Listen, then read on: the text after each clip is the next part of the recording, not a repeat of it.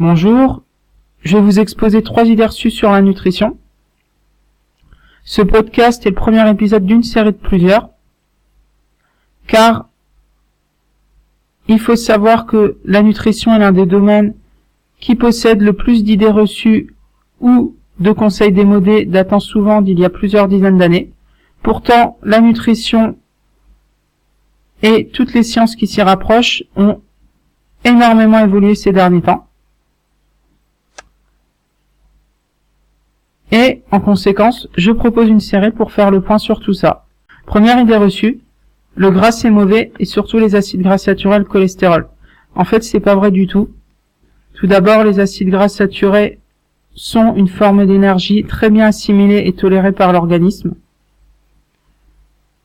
Ensuite, le cholestérol est indispensable pour la production d'hormones et pour le bon fonctionnement de l'organisme.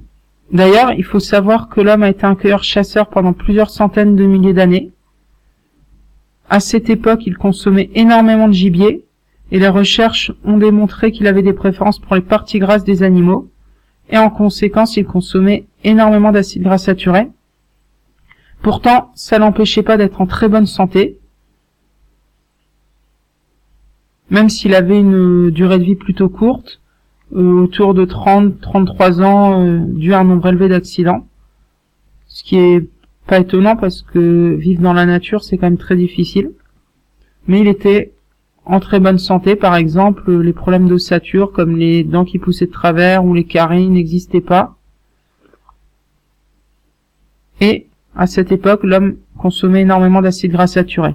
En fait, les problèmes auxquels sont incriminés le gras viendrait plutôt des glucides qui en fait en grande quantité euh, se transforment en mauvais cholestérol et en mauvaise graisse. Deuxième idée reçue, les laitages sont une bonne source de calcium. En fait, c'est plutôt une très mauvaise source de calcium car le calcium des laitages est très mal assimilé, voire pas du tout assimilé pour les pires laitages, c'est-à-dire les laitages riches en sucre et surtout les laitages très acides comme la plupart des fromages. À ce moment-là, les laitages peuvent même être déminéralisants, c'est-à-dire qu'ils peuvent, au lieu d'apporter du calcium, retirer le calcium de l'organisme. Cela dépend aussi beaucoup de votre estomac et de votre, et de votre âge. Plus votre estomac est en bonne santé, meilleur et votre capacité à assimiler les nutriments.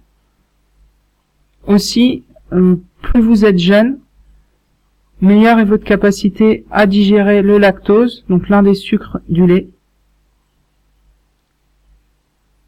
Et en fonction de ces paramètres, euh, le calcium des laitages peut être mieux assimilé ou bien très mal, voire pas du tout assimilé. Donc si vous voulez de bonnes sources de calcium, privilégiez plutôt les légumes, notamment euh, ceux qui peuvent se consommer crus ou peu cuits, ce sont les plus riches. Le top du top, c'est les algues. Euh, par contre, bien sûr, faut aimer et surtout, faut avoir euh, le budget pour en acheter. Mais sachez que les algues sont très très riches en calcium. Troisième idée reçue. Les aliments allégés, les aliments 0% sont une bonne idée pour perdre du poids. En fait, je, pense que recourir à ces aliments, c'est plutôt une solution inefficace. Je vais vous dire pourquoi. Tout d'abord, il faut savoir qu'à l'origine de tout problème de poids, il y a une production excessive d'insuline. L'insuline est une hormone qui active le stockage de l'énergie au lieu de la rendre disponible. Donc ce qui se traduit par euh, prise de poids et coup de fatigue. Aussi, très souvent, euh, la cause d'une prise de poids peut être liée à une carence en hormones thyroïdiennes, donc qui active le métabolisme, c'est-à-dire euh, ce qui fait que vous avez de l'énergie ou non, que vous avez y est froid ou non. Et aussi, en cas de prise de poids, il y a souvent des carences envers les hormones responsable du développement musculaire. Maintenant, le problème des produits allégés, des produits 0%, c'est qu'ils sont souvent très riches en substances euh, nocives ou mauvaises qui vont impacter négativement la production des bonnes hormones, donc qui vous permettre euh, d'avoir une bonne masse musculaire, un bon métabolisme, etc. Donc ils vont aggraver vos carences qui sont responsables euh, de votre prise de poids. En plus, si vous consommez des aliments allégés sucrés, alors ils vont augmenter euh, votre addiction au sucre.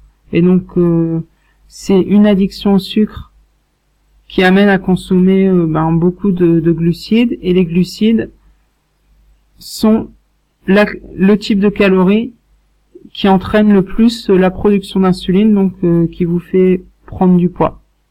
Donc au final, je considère que les aliments allégés 0% sont plutôt inefficaces quand il s'agit de perdre du poids. D'ailleurs, euh, ça marche euh, pas très bien si vous regardez autour de vous.